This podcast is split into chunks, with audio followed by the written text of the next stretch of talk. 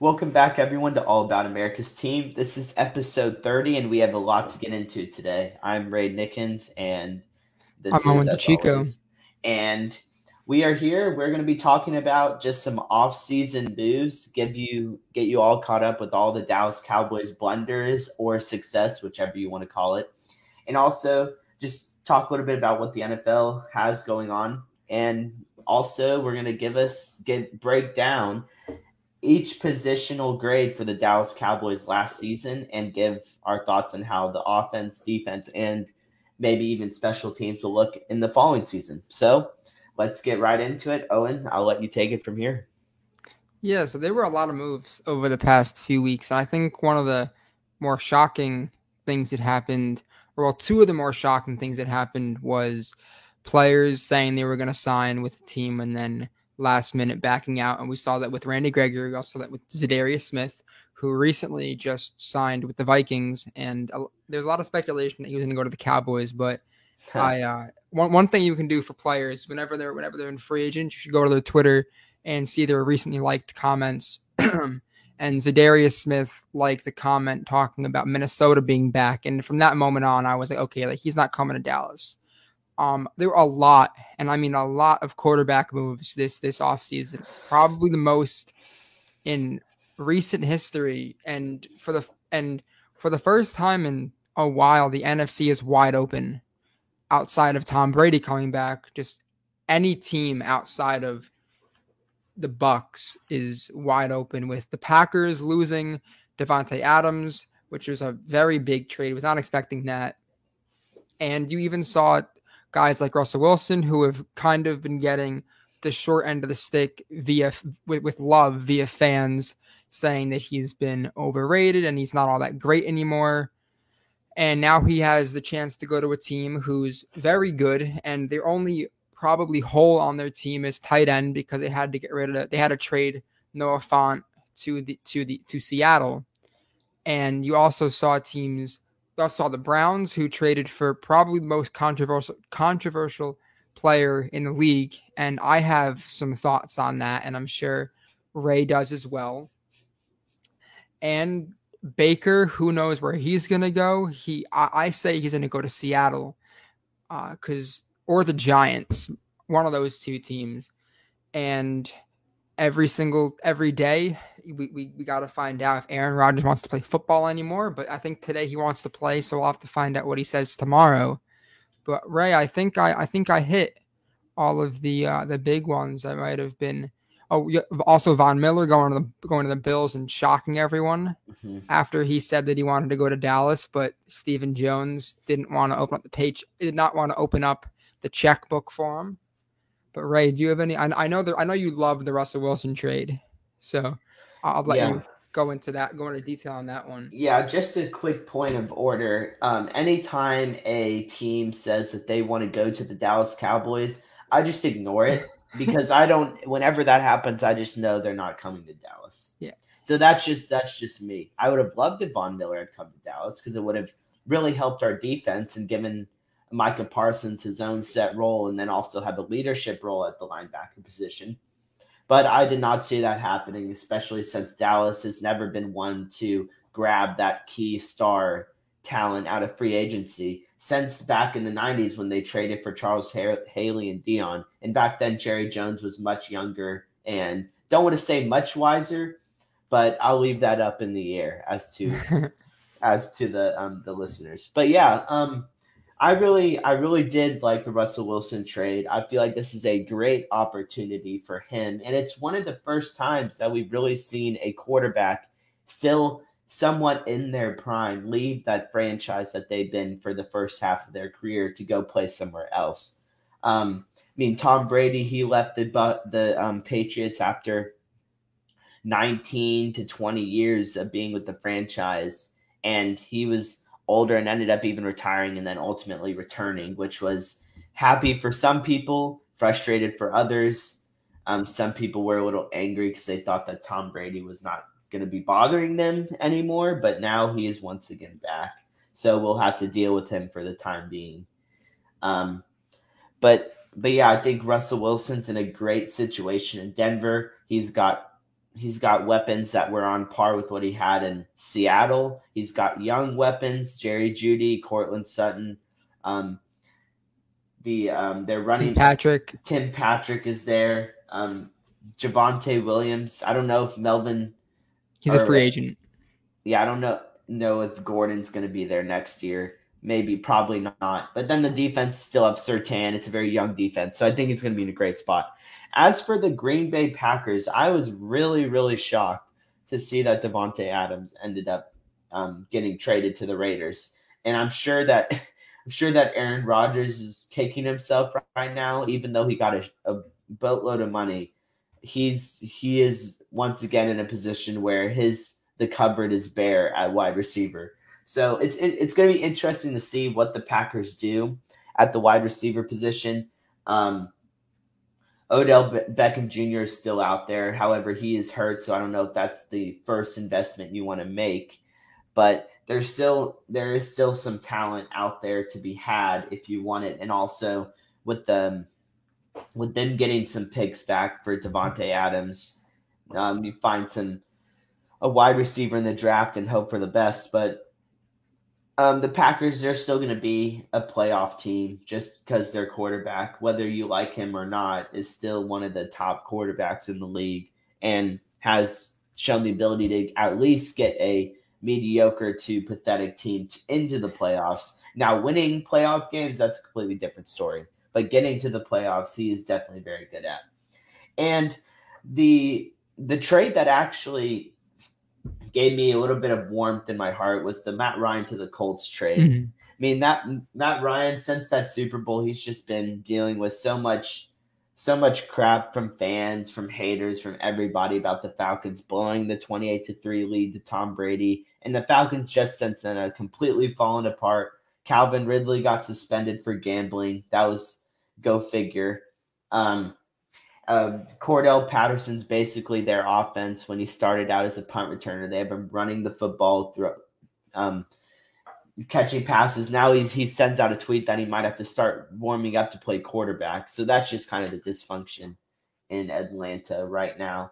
But I'm really happy for Matt Ryan to see what he's got left in the tank in Indianapolis. We just recently saw Philip Rivers lead the Chargers go to Indianapolis and have success, and Matt Ryan, I feel like, has a little bit more arm strength than Philip Rivers had in that part of his career. So it's going to be it's going to be very interesting to see what the Colts do going from Carson Wentz to Matt Ryan. They kept their great offensive line.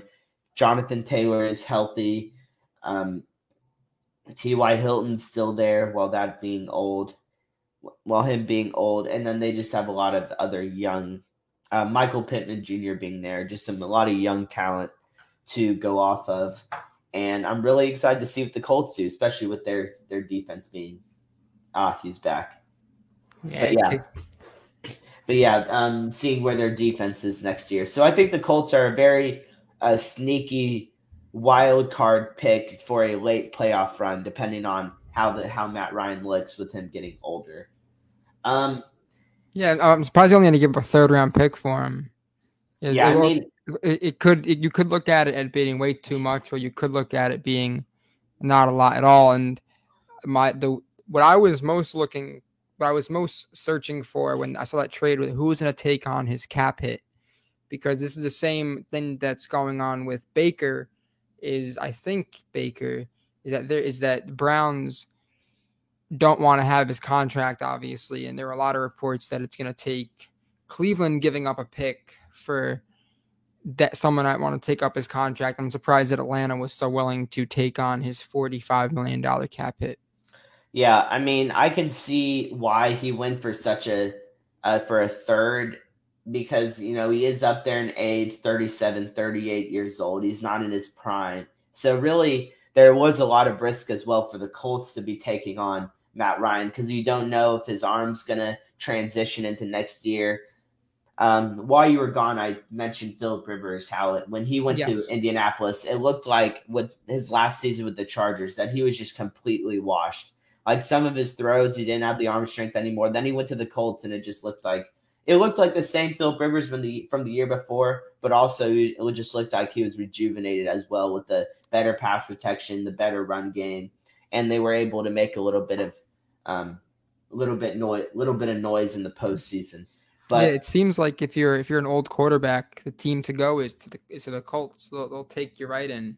Yeah, they've been searching for their quarterback since uh, since Luck decided to to retire, and everyone thought that Wentz was going to sit into that role, but then he's now a commander. So it's it's interesting to see what's going to happen regarding their quarterback room because I know that Darius Leonard is not all that happy, and when your franchise piece on defense isn't really happy with, with what the fran- with with what the front office has been doing. If things keep on going that way, he could definitely walk in and ask for a trade. So it'll be Yeah. interesting to see. yeah, I mean, I'm pretty sure he'll be he'll his mood will lighten up when the Colts start when the Colts start winning football games because Matt Ryan, even though he is eight to ten years older than Carson Wentz at this point, I'd rather have him under center than Carson Wentz any any day of the week. But let's so I think we should just kind of move on, transition from the easy non con um com uh, Controversial. non yeah non controversial pieces and just talk about you know Deshaun Watson because that's the big news. Yeah. Of the, that's the big news of the last few uh, Mhm. ten or so days. So Yeah. I'll let I'll just kind of give a little bit of a backstory for anyone who has been sleeping the last you know, year year and a half or so.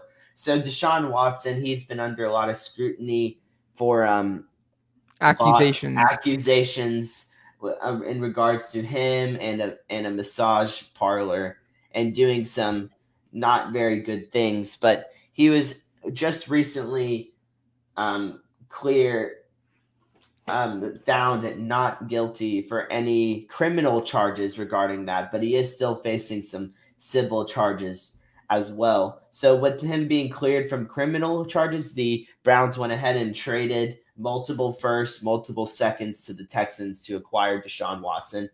And there's been a lot of backlash from fans all over the NFL. There's been some um, happiness from some fans that Deshaun Watson kind of got out of that, the first half of that, um, those reports unscathed. And then also there's Baker Mayfield, who is very upset and wants to out, but unfortunately nobody seems to want him because the the Falcons went ahead and traded for Marcus Mariota to be their starting quarterback, and the Colts traded for Matt Ryan to be their starting quarterback. So really, there's only a very few landing spots for Baker Mayfield to go, unless the Dallas Cowboys just want to take in Baker Mayfield, or even the Eagles. So we'll see on that front. But anyway, this is mainly more about Deshaun Watson, and so I guess a few questions that I will bring to the table to start is do you think that he will start the season week one? Do you think he'll be suspended? What's kind of the initial um, actions do you think that the NFL will take in these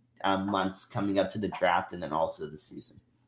So I think that the NFL they they were very in years past they were always very hard on drugs and drug tests and then when you looked at um, things regarding regarding domestic violence and abuse it was kind of like it didn't really matter as much because when when Ray Rice I feel like he was when when videos started coming out, people were just like, "Yeah, we're not going to deal with this guy anymore."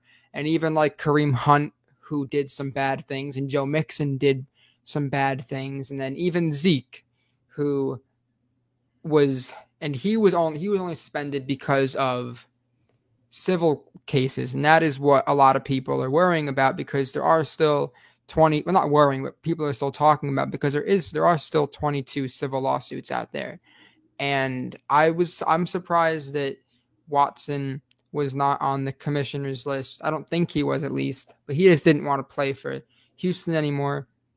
And I saw a tweet earlier today that the um, the sexual assault in uh, in Cleveland, the the funds for help has gone up rapidly due to Watson being um, being traded. And you can look at that as good, or you can look at it as people are worried.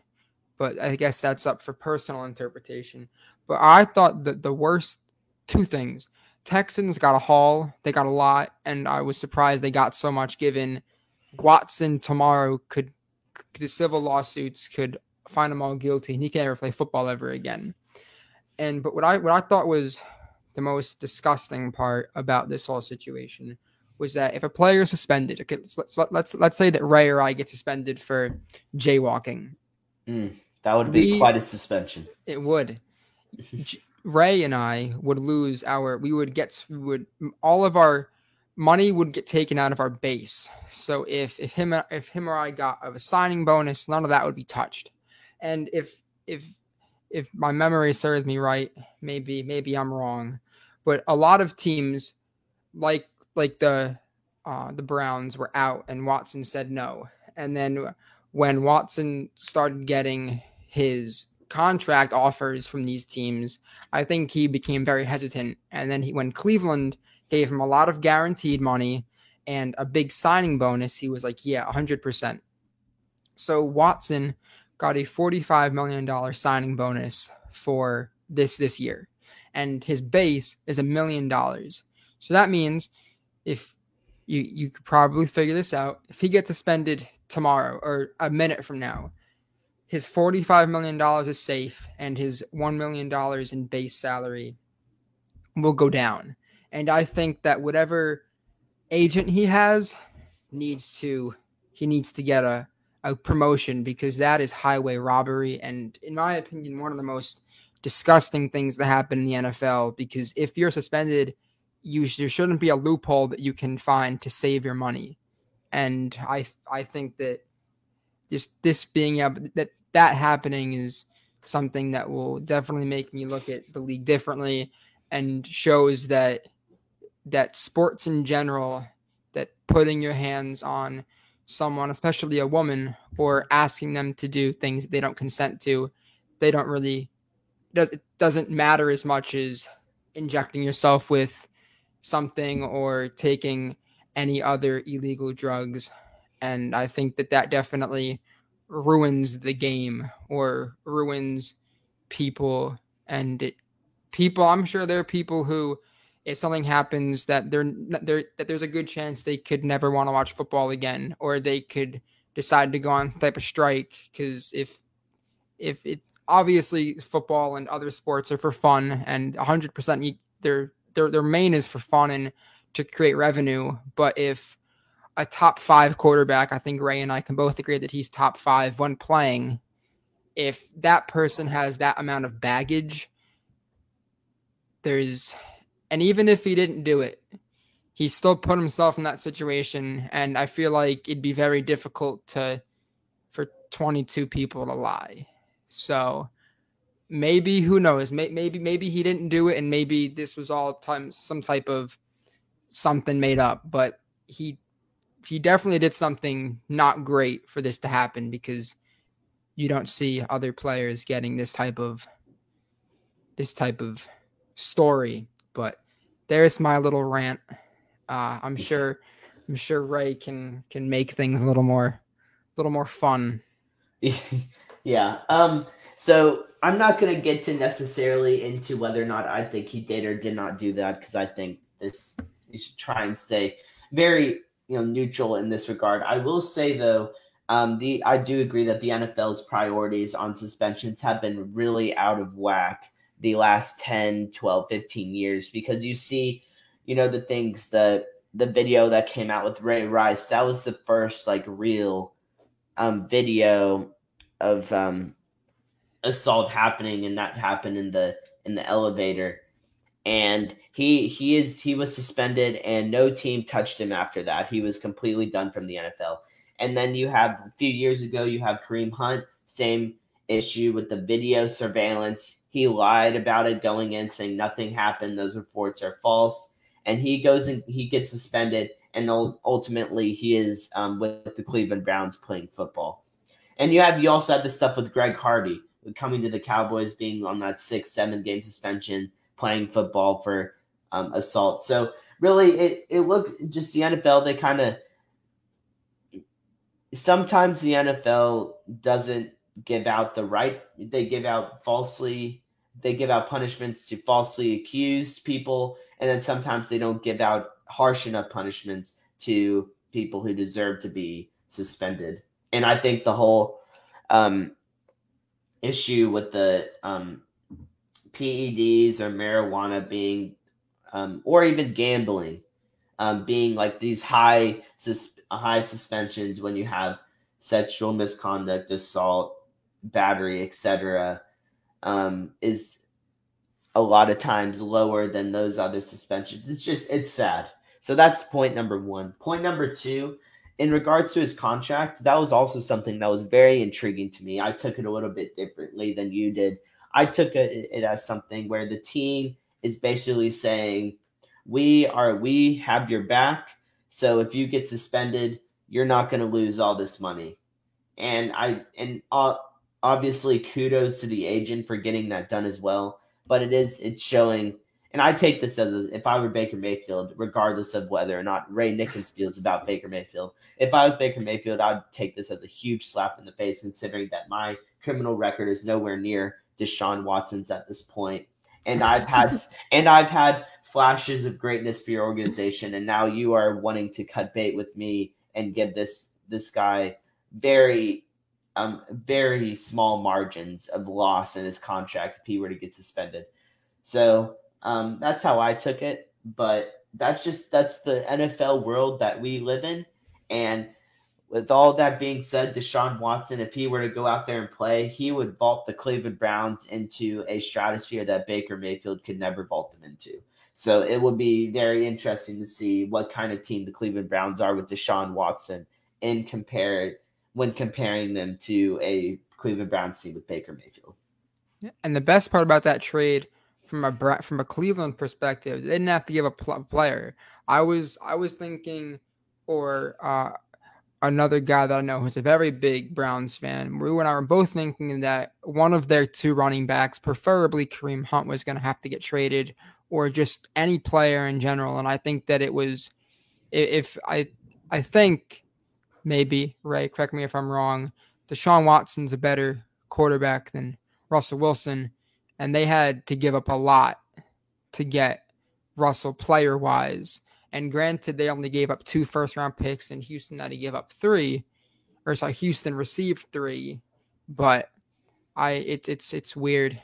I was I was just surprised with the difference of the two trade packages. Yeah, I mean, I think Houston is, regardless, happy with how they their trade turned out, considering that um, they have so many, they have so much draft capital now to just kind of rebuild that team. And yeah, I mean, I think they're okay with seeing what Davis Mills has next year, especially since he showed some flashes the the last year, and I think like getting him weapons and seeing what he can do is prob is definitely their best um their um best bet right now. I was kind of surprised that Kareem Hunt wasn't traded. I don't think that would be a bad thing for the Browns to see Kareem Hunt traded, especially since it would give it would basically give Nick Chubb all of it would make him the main back, and that would help a lot of fantasy players, including me, who had to deal with Kareem Hunt stealing touches from Nick Chubb.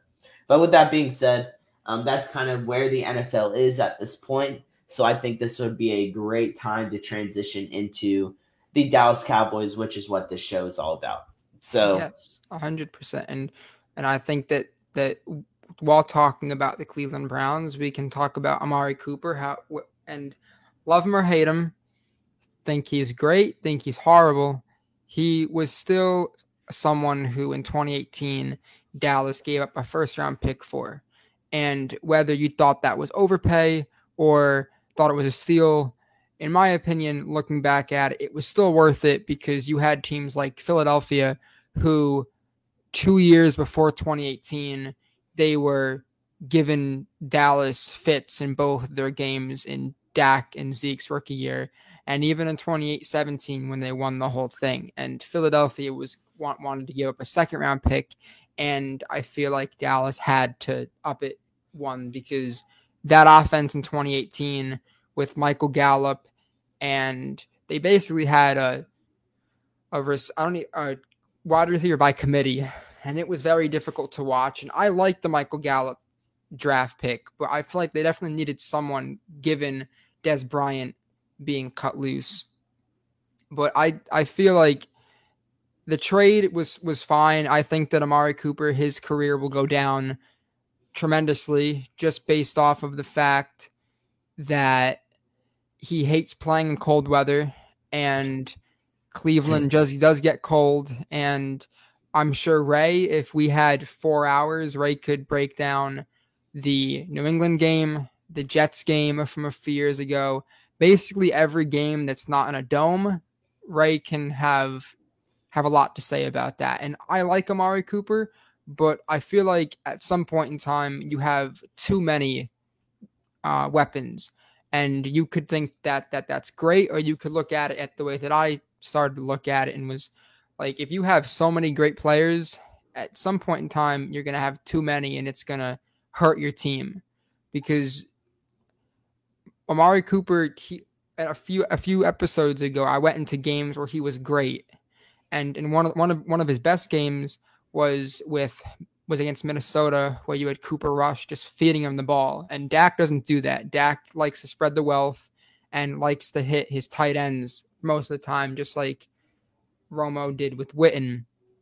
And I think that if you if you trade trading uh, Cooper will allow CeeDee, and we're gonna know. I'm sure in the, in the first five or six games of the season, we're gonna see if CeeDee Lamb is everything that was hyped up to be. And I know Ray and I were very, very sad seeing him in his final year at OU just tearing up Baylor. And sadly, we couldn't even see him play against Baylor because he was he was injured in during the regular season when Jalen Hurts had probably one of the best career or college moments of his life. We we don't we don't talk about that game exactly, especially, especially since we redeemed ourselves two years later. Yes, exactly. Yeah.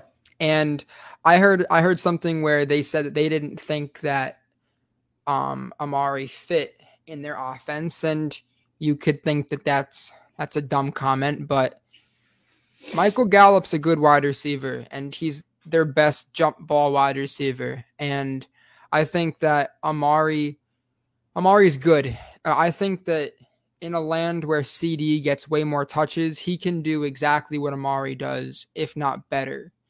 Um, Amari definitely is one of the better route runners in the league, and I think that CeeDee is going to have to work on that. Not that he's a bad route runner, but to to fill in his shoes, going to have to be that. And with Gallup tearing his ACL so late in the season that he did last year, he may not play for the first four, five, maybe even six games. Which is why when we get into our free agency signings later, the, the guy from from Pittsburgh who they signed who Dez Bryant said that he was going to be a Cowboy. I was talking to, to a few Steelers fans, and they were saying that he was really good. He just never got any touches, and I'm I'm looking forward to seeing what he can do. And his James Washington, I forgot his name. Sorry, I had to remember it. But he he can be a good wide receiver too, and eventually a wide receiver three once Gallup comes back. And it was I was surprised that he I've I've never I've never seen the kid play before, but talking to a few Steelers fans who have watched him play, they said that he that he didn't really get as many touches as he should have, and in a bigger role, which he will have a very large role in Dallas in the first quarter of the season. That hopefully he can become one of Dak's more trusted targets, and hopefully, given or going back to the COVID year, we all heard about Dak's uh, football field in his backyard. So hopefully Dak and James and company can have a can throw the ball around. But that that trade and the Randy Gregory debacle, uh, I I I had tennis that Tuesday and I was playing tennis. Going into tennis, I was like, oh my goodness, like we just resigned him a, to a, a steal of a deal, and he's going to be great for the next five years. He only has like what maybe two, three seasons underneath his belt. And then after tennis, I walked and I, I was walking out and I saw that he was Denver Bronco. And a lot of people were saying, Ray, give me like a minute. I know you have, I know, I know that th- th- these two were very, you have a lot to talk about. But one, one thing that I didn't really like people were saying that people were saying that, that Randy owed it to Dallas to stay. I, I don't really think that that's true. And in my opinion, the only reason why Randy even was still a Dallas Cowboy during all of the things that was happening was because of his talent. And If he didn't have talent, then um, he would have been cut years ago. And Jerry trusted him and saw something in him, and they ended up giving they ended up giving him a chance in the second round. And there were a few years where it was just like again with this guy, but for whatever reason, there I whether you think that it was a clause in his contract that that his agent didn't know about or that or you think that his agent's from Denver and he wanted his client closer to Denver so he lied about some stuff? It's whatever you think it is I'm just I'm happy for the guy and hopefully he can have a good a good year. And it'll be interesting to see what happens.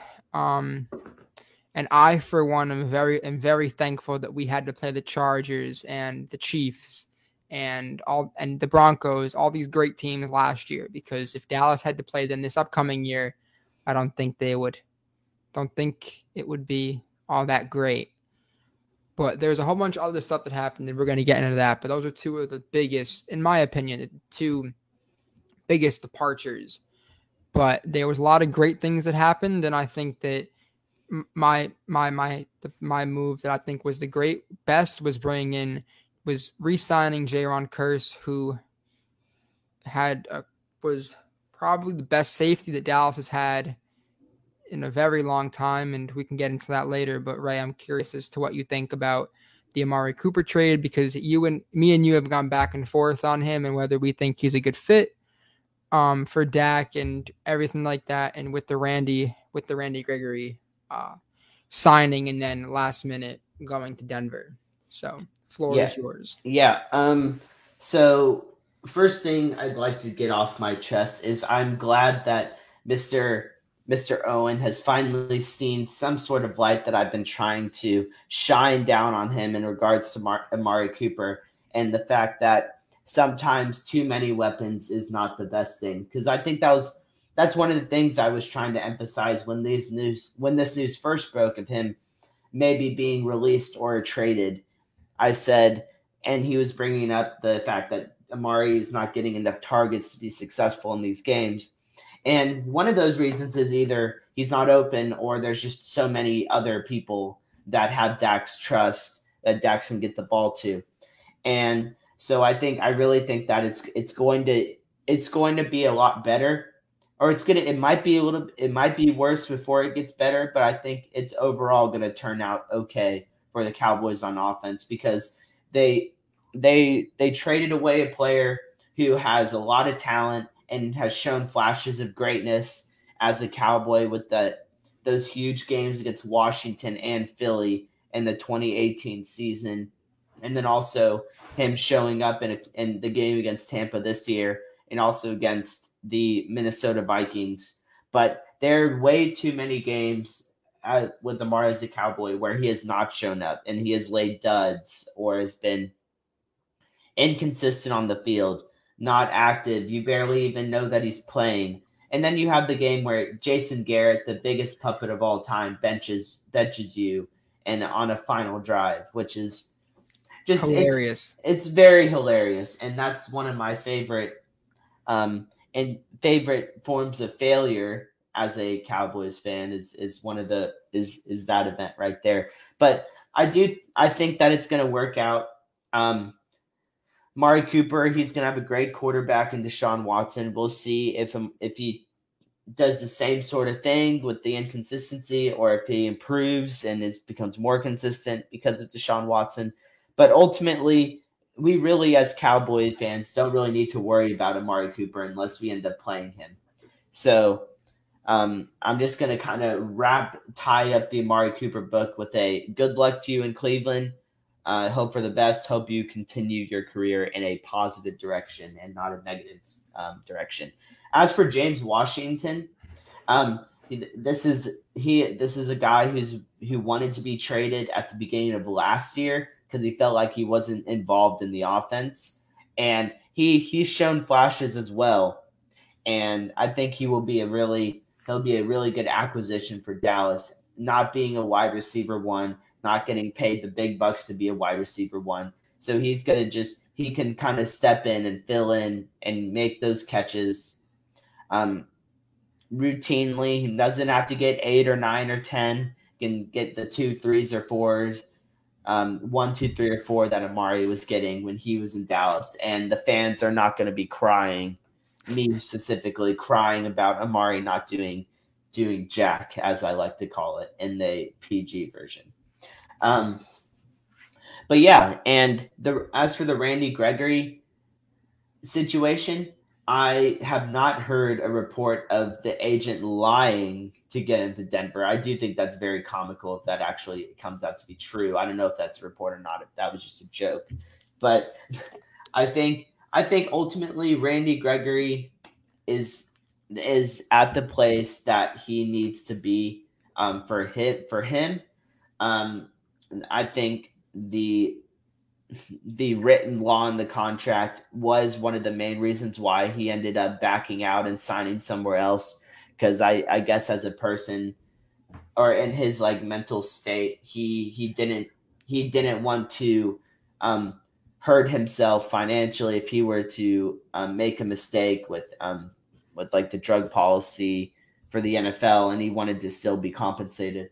So I think that's a good move for him good business move for him. Doesn't really help the Cowboys very much because they lost a, a, a very young a very young player who's who's still very um very healthy considering he hasn't played very much and um gave a lot of contribution last year when he was on the field. So I think um I think the Cowboys are going to be hurt in that situation. The the fun the the um thing that was really funny though was when they they signed Dorance Armstrong to a pretty uh, long term extension, and I and I was like, who like who the heck is this guy? And I googled and I googled him, and I'm like, oh, he had five sacks last year. How how exciting!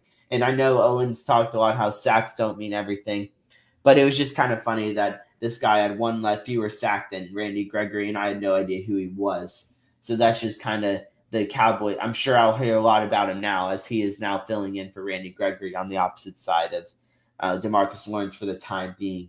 But I do think that Micah Parsons is very um, he he he can fill in and and get the get those QB pressures um, with Randy Gregory being out. He with him leading the Cowboys in sacks last year he's just a so versatile player that he's going to be able to fill in where where New Gregory would have filled in. Um, just going back to where it would have been nice if Von Miller had been gotten to Dallas because it would have given Micah Parsons that opportunity to kind of move around the, the field and not necessarily play as a full conventional linebacker. So um, I don't think I'm missing anything. The Kearse the Kearse signing was good. Um, they also re-signed Malik Hooker, I believe, so they brought back both safeties. Um, I do think the Cowboys do need to still address their secondary, maybe get a cornerback in the draft just to kind of boost that as well, um, because they are what um, Trevon Diggs needs somebody on the opposite side that's not Anthony Brown, so he can kind of slide into that cornerback number two role. Because I think while he is super talented, I think he is a better cornerback two than a quarterback one. So yeah. there's the hot tea for the episode, I guess, the Trevon Diggs take. Um, but yeah, I, I mean, free agency has not been super. It, it, actually, it has been exciting for all the wrong reasons if you're a Cowboys fan. But overall, there hasn't been much of a splash when it comes to bringing in um, players, which is usually not the case when it comes to the Cowboys. Yeah, I think that I completely agree with that. And when I was happy that they brought back Dorance Armstrong, he was a 2018 draft pick from Kansas that Dallas picked in the fourth round, and he never really got to play all that often. And then this year, due to injuries with D Law and Randy, I think he was out for a game or two. This allowed Dorance to play some more, and I, I think that it was great for him to be able to play. I, I'm looking forward to seeing what he does with hopefully a full offseason as being that starter, and then also with Dante Fowler Jr., who hasn't really been all that great recently, but he is back with his high school and coach Dan Quinn, and hopefully he, he if anyone knows how to bring the best out of Dante, it will be Dan Quinn. So I'm looking forward to that. And then they did bring back a few of their linebackers. They brought back Luke Gifford, who from a few years ago I was looking forward to him playing, but he's primarily been a special teams guy. But hopefully he can slide into a more conventional linebacker role. And then just some of the other notable signings, you had um, Leighton Vander Esch get a, get a one year contract, which I was very happy with because he didn't really play that great, but he did have a good game against the against the 49ers in the playoff game, and hopefully he can build off of that. And I'm also happy because he was eligible for a fifth year option this year, but, but it was declined, and they brought him back for a much cheaper deal, which I was a fan of. You also had their long snapper being resigned, who is probably I don't even know what to say about that. What about their punter? hopefully they can bring him back. And then also you had La'el Collins getting cut, which I wasn't really. I mean, I I was more happy about them getting rid of him because he was going to cost a lot of money. But also, I think that Terence Steele showed you enough that that they that, that he can play right tackle for a good amount of years. And honestly, if they think he's the right tackle, they should just pay him now because it's going to be a lot cheaper. And if he does have a great year next year, I'm sure someone else like the Bengals will want to pick him up or something like that. Yeah, and I think and I think at this point also this is the time to emphasize offensive linemen in the draft, especially yeah. with Zack Martin getting up there in years, Tyron Smith that being a grandpa left tackle now in the NFL. So I think it is time for the Cowboys to rebuild that offensive line and I think while Terence Steele did show flashes of being a solid right tackle, there's still those images from the year before when he had to fill in that still haunt me to this day as a Cowboys fan. So I think that it, it would not be a horrible idea to invest a pick in a right tackle as soon as possible in the draft, as well as even a left tackle. But I want to get something really quickly in uh, regarding Amari Cooper um, re untie the bow and just say one more quick thing.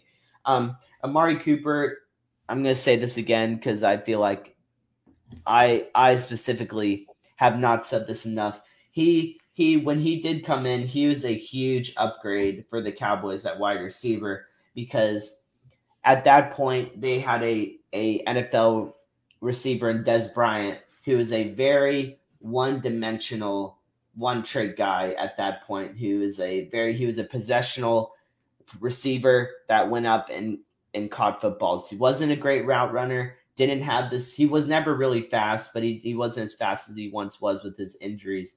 And I think at that stage of Dak Prescott's career, being young, he was not in that stage of his career where I guess he was comfortable with force feeding the football. He didn't have that rapport with Dez Bryant that he would have if he were um, Tony Romo, who was when Dez Bryant came along four or five years into the league, was a confident quarterback, was okay with um, spreading the ball to specific guys, had already played with Terrell Owens, so he had that experience playing with the hot head at receiver.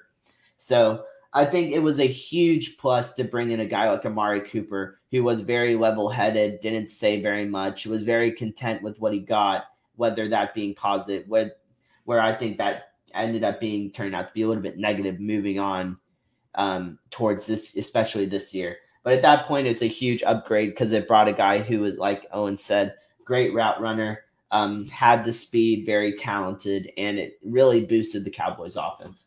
But going into this year, Dak Prescott is a much different quarterback than he was in 2017 and 2018, where he is much more of a veteran. He's got his paycheck. He's a made guy um, not necessarily by like titles and rewards, but just a made guy and that he has the experience in the NFL. So this was overall, like I said, a good move for both sides because um, it it just kind of takes a lot of pressure off the Cowboys offense to get the ball to their number one wide receiver who they are paying number one wide receiver money. And then the Cleveland Browns get a guy who's very talented, still 20, only 28, 29 years old, and to pair with uh, their incoming quarterback. So that's my final last thoughts on Amari Cooper.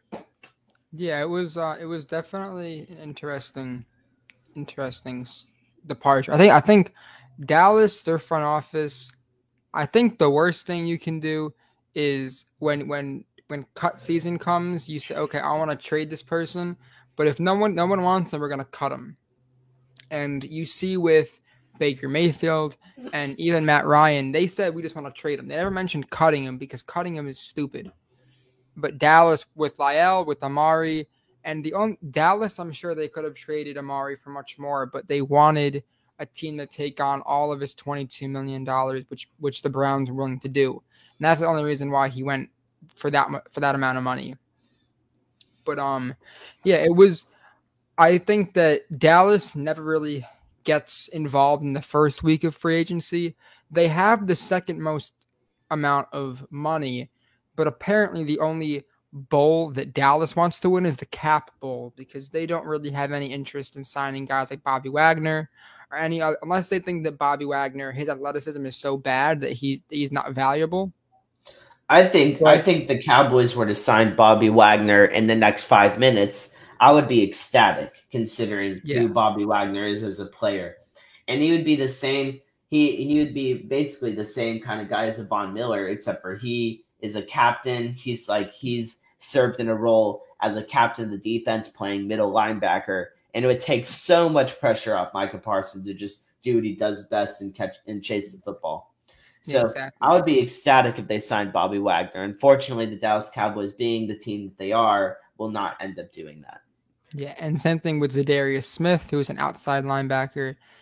He's people wanted them to sign him, but then he went. Then he signed with the Ravens, and then when he backed out, it was okay Dallas and Minnesota, but then he's now a part of the Vikings. But I think that Dallas has has gotten pretty good in the second wave of free agency.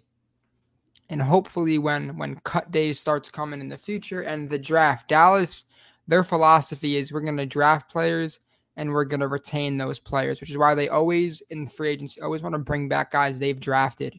And you can think it's a bad move or what, but I think that right now the team that this is on Tuesday, March 22nd, and the team this is on May 1st are going to be two very different teams. Whether that is because Dallas, they, they could they could draft the center, they could draft an they can draft the guard, they could draft the linebacker, they could draft the defensive tackle, they could draft us, they could draft anything basically, any, anything on the table besides quarterback, which I'm sure Ray would be like, well, we could really use Kenny Pickett or something like that. But no, Owen knows my stance. We are we are in we are on the clock for Arch Manning in the next three four years. Of course, of course. So hopefully, Dallas. I think that something that will always haunt me is the Taco Charlton pick because they thought that that that his intent not not intangible but his measurables at the combine were much better than TJ Watt. But the best player was Watt, but they didn't think that that he fit their system. And now you have a guy who just tied the the sack record and Taco, who is probably may never play football again. Hopefully he does. He he had a flash or two somewhere.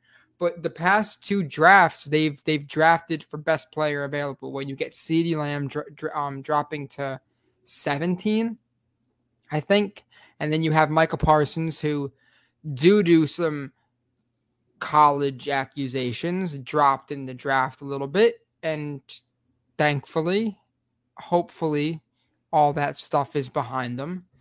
And that that's just the way that it works. Dallas will always get better in the draft. You'll the last time they signed a big guy was Brandon Carr, I believe. A few that was like six or seven years ago, where they mm-hmm. signed him like to a five year deal or something like that. And I'm sure if I was coherent at that age and a coherent Dallas fan, I'm like, oh, I, we, we we should continue to do this for a while, but that's not something they want to do. And one thing that I I have speculated upon and I saw and Ray, I want to get your take on this, and then we can move on to grades.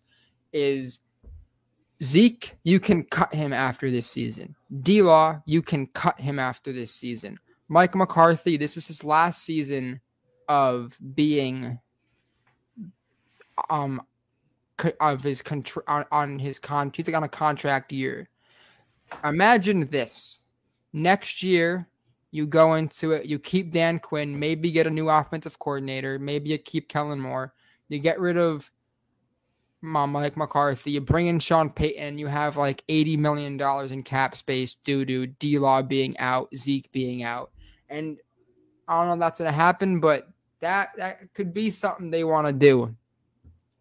Um, Jerry wanted Sean Payton. I thought it was pretty funny. Sean Payton was supposed to come to Dallas, but Anthony Davis was traded, and they didn't want two bad things to happen in New Orleans in the same in the same offseason. So it'll it'll be interesting to see what happens due to Mike McCarthy because this is probably the first time ever that you've seen a, quarter, a, a coach coming off a 12 and 5 season on the hot seat. And I saw a report where for the first time in his this is going to be his third draft. Yeah, the, th- first time in yeah, this is the first time that Mike McCarthy is going to take an active lead or an active role in the draft. And I think that's great.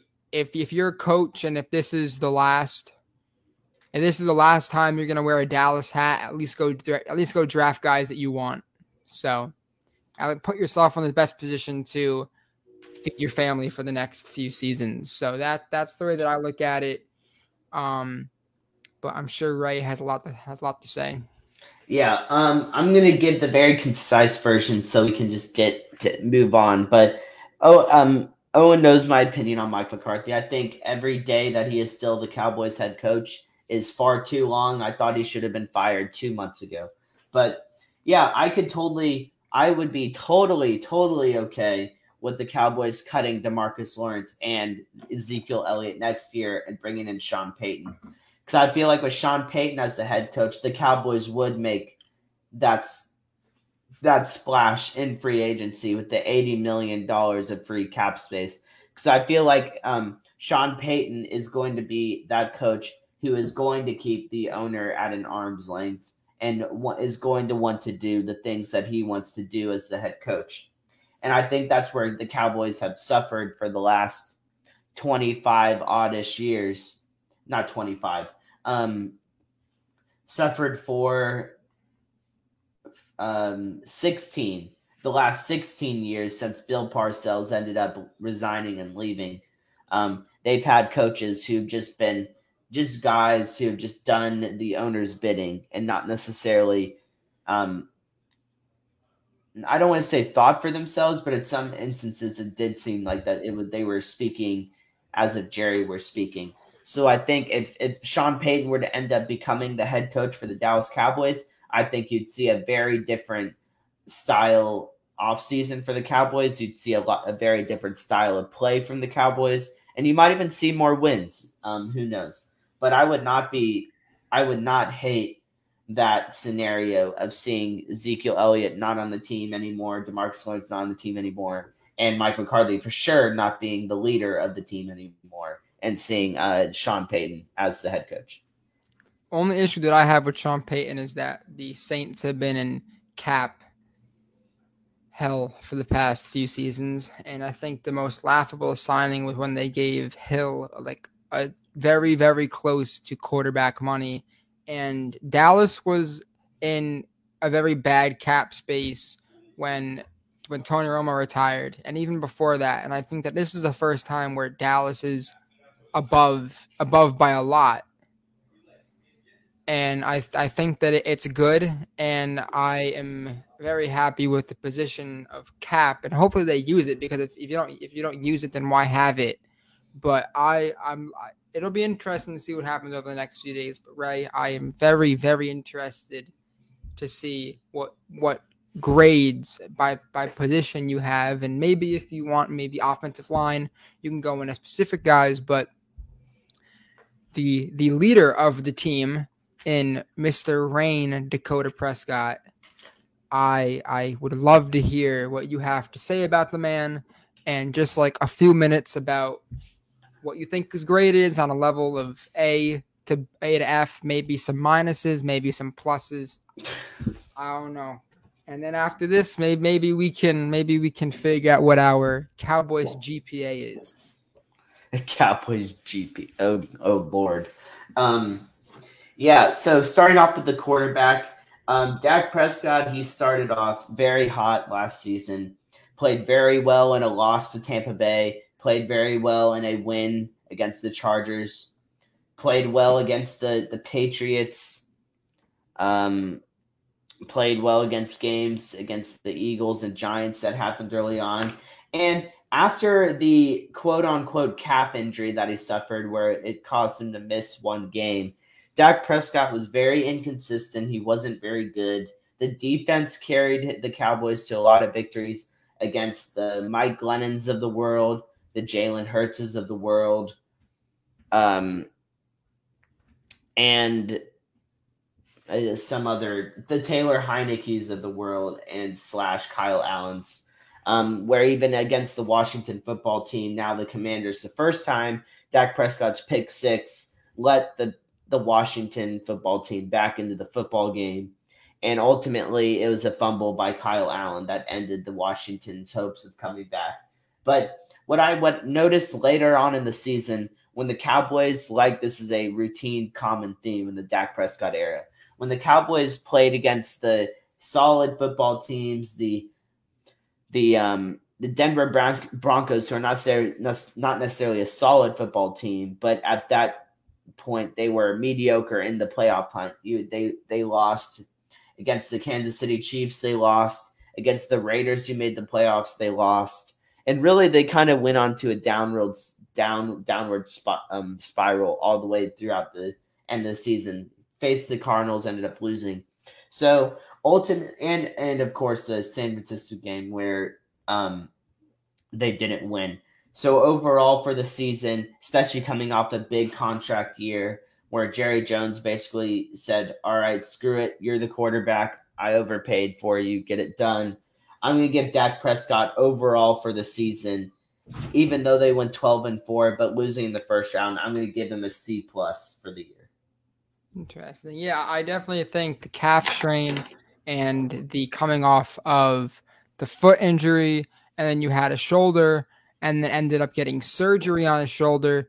I think that that Dak is he uh he's he's a bit of a uh, a bit of an off season ahead of him to try to get healthy and I'm sure that Dak being the natural born leader he is that he'll come back next year and be as good as we've seen him, given that I'm sure, hopefully, he has his Twitter mentions off. But I'm sure that people are saying that without Amari, he's going to be nothing. And he even said that he's very happy. I mean, I mean, I mean, I would love to talk to those people because even with Amari, um, actually, I'm not going to say that. I'm going to flip that. Um, Amari being the inconsistent player that he was, I don't think it was. It's necessary Dak was necessarily hurt or he was necessarily worse. Um, wasn't necessarily worse off with Amari as he was without Amari. So the the trolls online need to kind of look at the receiver more than the quarterback. Even though I do have my issues with Mister um, Dak Prescott, but I will defend him in that regard just to get a little bit of a cheap shot at Amari Cooper one last time. But yeah, I do think I do think um, Dak Prescott is a B ranged quarterback.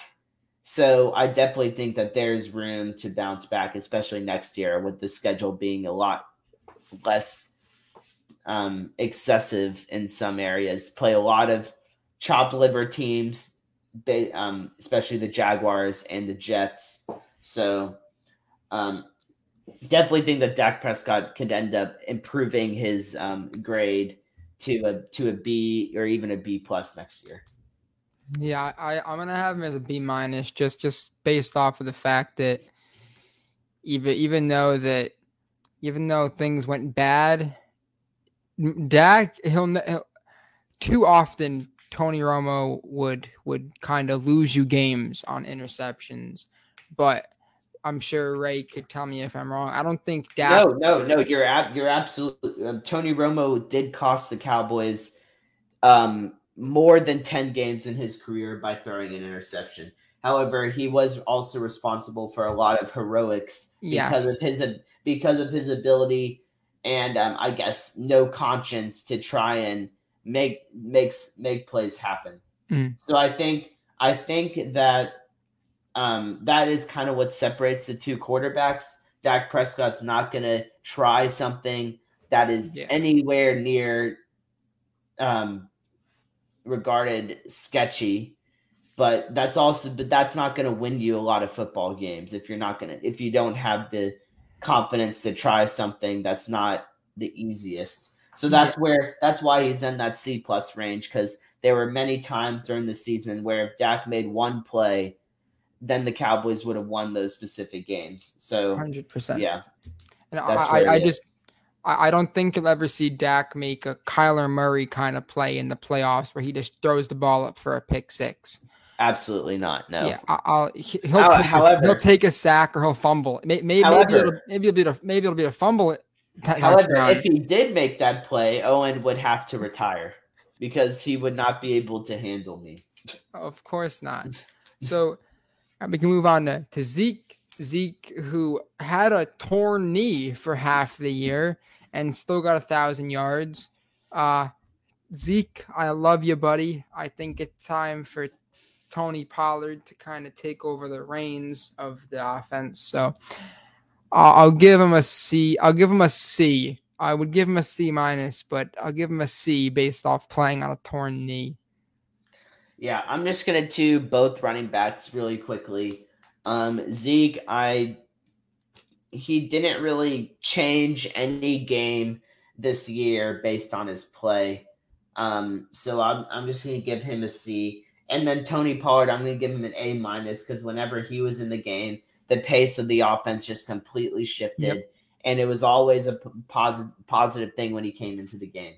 So um, Tony Pollard deserves the the A the three point six five um, addition to the GPA or um, to his GPA for this this last Yes. season. So Yes, he does. way to go, Tony Pollard. The uh, offensive line, I'm gonna give a D, maybe even a D minus. I feel like they started off really well, but whatever it was, if it was Dak, his internal clock being slower, but I felt like even Zack Martin was getting beat, and there there were a few times where I was like, "Oh no, Dak, Dak, cover your ankles, buddy. You something may happen." I was very very worried. Um and I think that there's a lot of improvement, and hopefully that improvement comes in the draft 100%. Because I don't think that you can roll out with that same squad. Um, and Dallas earlier, the reason why they're so good was because they made the unattractive picks of getting Tyron Smith, Zack Martin, Travis Frederick, and I'm sure there were there were more flashy wide receivers out there that could have been picked, but that's the reason why they're here in this position.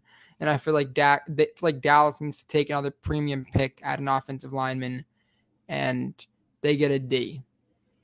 Yeah, um, I'm not going to be anywhere near as harsh as you because I feel like the the offensive line that deserves a D would be the Cincinnati Bengals offensive line, allowing Joe Burrow to be sacked a league high, um, a league high. So I'm going to give the Dallas offensive line a B minus because ultimately, I feel like that they Dak Prescott was never in a situation where he was getting absolutely blasted. I didn't see him take a, a, a hit that was, you know, like a really bad hit all year. Um, but I do the reason why they're getting a a, um, a B minus though is that the run game was pretty much non-existent the second half of the year, and I think that's where they need to uh, address is they need to get some guys in there to appraise those older guys to kind of boost that that running attack because I think the Cowboys are a lot better when they are a run first team than they are a pass first team. And we've seen that throughout Dak Prescott's career, where he is a much better quarterback when they are running the football effectively. And and not that's not just him. Any quarterback is a lot better when they run the football effectively. So that's why the the offensive line for me is getting a, a getting a B minus. Uh, tight end, I'll just I'll just do all of the pass catchers.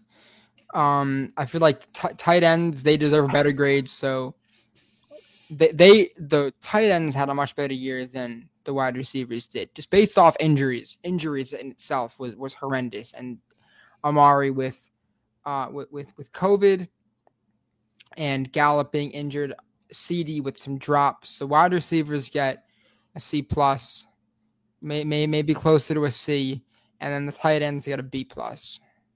Yeah, I'm gonna give the wide receiver group as a whole a B because um, you had guys like Cedric Wilson stepping up and making huge plays against the Patriots early on in the year.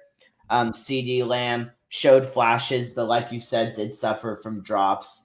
And also Michael Gallup being hurt. He made some some pretty big plays while he was on the field. And Amari Cooper even had some splashes this year, um, last year, but ultimately was inconsistent. So I'm gonna give the wide receiver group a B, and then the tight end group I'm gonna give an A because um, Dalton Schultz once again proved what I said last offseason that he is the better tight end of the two, and that's what the Cowboys ended up doing. Um, they kept um, Dalton Schultz, and um, Blake Jarwin's no longer on the team. And that is only because he may never play football again. Dude was hip. Right, yeah.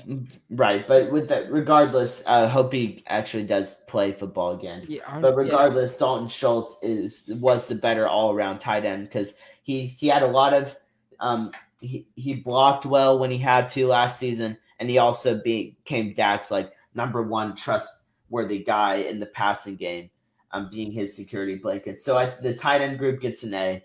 So moving on to everyone's favorite side of the ball. Actually, let's just do kicker real quick.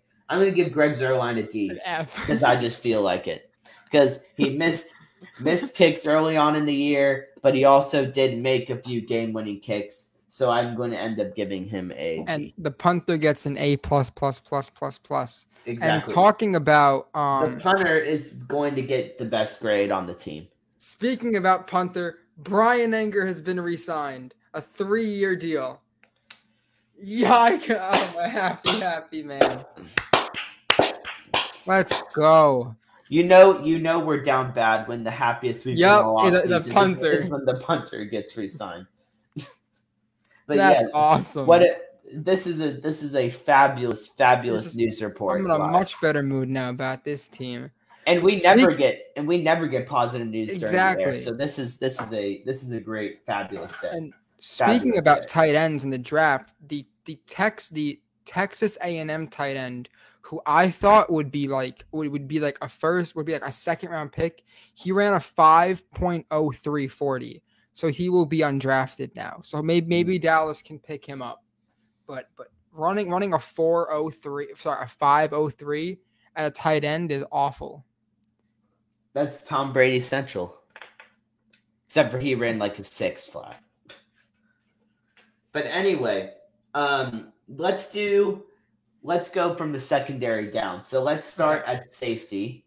Um safety I like. I, I thought the safeties were very were very good. I'm gonna give the safeties a B plus um, for that position. And the reason why they're not getting an A is because I don't feel like they made a ton of flashy plays last year. Um, most of the flashy plays came from the linebackers and the corners. I think the safeties were just there. They did their job well. Didn't make a lot of huge mistakes. So um, I'm just giving him a B plus, and there's room for improvement, bringing in the back those same guys, and maybe picking someone up in the draft. So they're going to get just like a B plus, very solid grade for the safety unit. I'm gonna give I'm gonna give them an um I'm going to give them an A minus, and half of that a, the, the minus goes to the front office for bringing in so many safety this offseason. But Kearse had a career year. He was the captain of the defense. And Malik Hooker had a really good year too. And I know that Ray was was very excited about that about that draft, about sorry about that signing. And he's gonna be a year and a half, closer to two years removed from that Achilles injury. So who knows? He may even have a better year next year. But I'm looking forward to it. So I'll give him an A minus. Yeah, um, cornerbacks. See, this is this is a very this is our second controversial topic of the day, talking co- the cornerback grades because there's really I can go either way with this with this grade. Um, Trevon Diggs having a phenomenal year if you look at it from interceptions, but also a pretty pedestrian year when you look at it from all around coverage. And then you have you have Anthony Brown who who played solid some instances and horrible and and horrible in other instances. You have Jordan Lewis who was just kind of there, and um, and and then you um, I'm blanking on the the the rookie Kelvin um, Joseph. Kelvin Joseph who missed, who missed a lot of time and then played a little bit later on in the year. So ultimately, I'm gonna give I'm gonna give the the cornerback group a B. Um, they they were a lot of interceptions, but ultimately um, they made they there were a lot of mistakes that were made in the secondary this year that were made that that happened because of the secondary the cornerbacks. And I think with this um, draft coming up, if they were to like I said earlier, if they were to get if they were to get another solid um, young cornerback to to add on to that group, um, it would be it would make a huge wonders. It would allow Trevon Diggs to play the two and have someone else play at the one who's more of a conventional coverage corner. So I'm gonna just stick with the B and um, say good job. And there's a lot of room for improvement for the for the cornerbacks. Yeah, I'm gonna go B too. I I think that I kind of feel the opposite about like Trevon Diggs and his yards. He's only been playing corner for three years. Most people in their third year playing corner are in middle school or high school. So I Trevon has better hands than some wide receivers. And sure, he's to bite, but this will be his second full off season due to his first off season with COVID. And I don't really think that we're to see him be lockdown or close to that until one off season from now. So his fourth year, or maybe even his fifth year. Who knows? But I do think that that it's going to take him some time. I think he's going to. I think he's to be much better now, and it'll be interesting. Kelvin Joseph, I'm looking forward to. Anthony Brown had a career year. He was much better, and Jordan Lewis had a really good year too. So I, I much much more room for improvement, but was for the first time as for being a Cowboys fan, I was looking forward to them being on defense. Yeah, which is always a positive. Yes. And um, now moving on to the um, I think the best core group on the team, the linebacking core. Um, Micah Parsons was a godsend for the Cowboys defense. He changed everything that they that they are usually known for. Turned into a very scrappy, aggressive defense, making plays everywhere, um, tackling behind the line of scrimmage, getting a boatload of sacks. So, and then also you just had the other guys playing well. Leighton Vander Esch stepped in and played well and he had to. Um, Jabril Cox before he got injured. oh well. yes, I'm look, so played, looking forward to him coming back. Play, played well when he was on the field, and just and even and um the other the other Achilles um one of the Achilles bros Keanu from Neal. Keanu Neal had a had a really solid season. Uh, completely proved me wrong when I when um when he was signed. So um I'm really really pumped up for this group and I'm gonna I'm gonna walk out and just give them an A plus tying the uh, the punter. Yeah, uh, Keanu Neal, I don't really think he played all that great. He definitely had some time think, okay, like this guy, this guy can play well, but I don't really think he had a good feel for linebacker, and he wants to go back to be a safety. So who knows, knows what's going to happen there? But now we have the defensive line. Oh, what's your grade for the for the linebacker? Oh, li- linebacker A plus. Well, M- Micah gets an A plus. Micah and Jabril, Micah Jabril, and half of Leighton Vander Esch get an A plus. Keanu Neal can not get re-signed, and the other half of Leighton Vander Esch is a C. But Leighton mm. Vander Esch is one of my only Cowboys jerseys, and I feel like I've ruined his career, so mm. he he gets an A.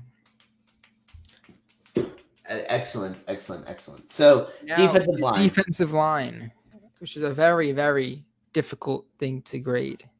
Well, see, I think the Cowboys' defensive line, when it in regards to run to run stoppage, was very high because they they they did do a, a very good job of stopping the run uh, this season, and I that's that's been their strong strongest suits the last couple of years, um, it, and not necessarily um, rushing the passer. However, the due to Micah Parsons coming off the edge, they they rushed the passer a lot better. They got a lot more sacks. They were forcing third and longs a lot more, which helped their defensive lot. So, and that's one of the reasons why I'm going to give the defensive line a um, a B plus is because in well in past years the Dallas Cowboys defense really suffered in in uh in the secondary because they they were not forcing a lot of third and longs. But this this defensive line group really um, flipped that on its head this last year, and they were in a lot better positions on defense because they they were getting those pass rush and getting those um, tackles behind the line of scrimmage. Yeah, I, I think D Law coming back from his broken foot really helped this defense and elevated it and be, became a lot better. I just I'm looking forward to defense tackles played well. I forget his name. The guy from OU that we drafted two years ago is a solid player.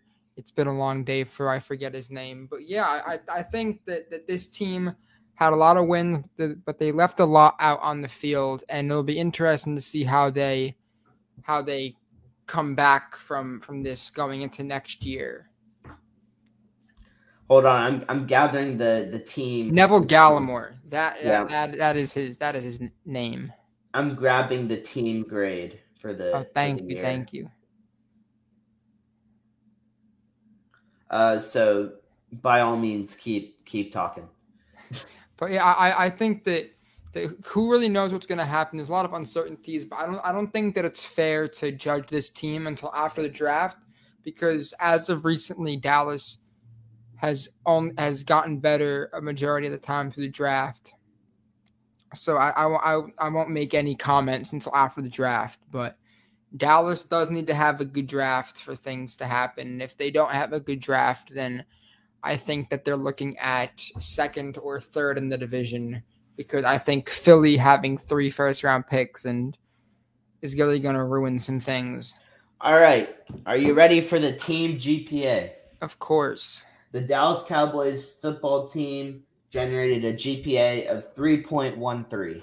Wow, over a three.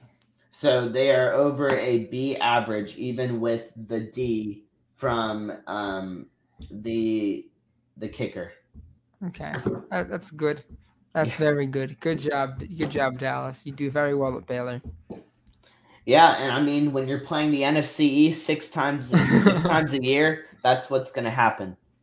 Yeah, but yeah, we, we covered a lot in this episode, and we back the next the next thing we want to tackle is draft. With that happening in like 32 days, and it is my, personal favorite part of the off season. I feel like every single year it gets it, the, the time frame gets shorter and shorter and shorter. But definitely look to at our Twitter, which is at America's Team, capital P, capital C. I'm sure Ray will have a lot to say, and I will have a lot to say as well regarding everything.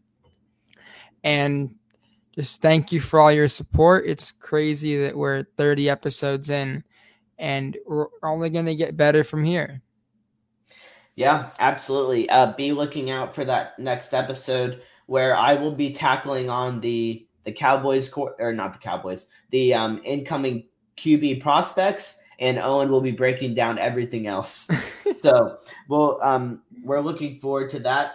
Um, likewise, what Owen said about our Twitter, uh, Twitter, especially with the off season ramping up, getting towards the draft. There's a lot of room um, to to talk some football, talk some Cowboys football, talk some um, NFL football, and I guess college college football with the prospects.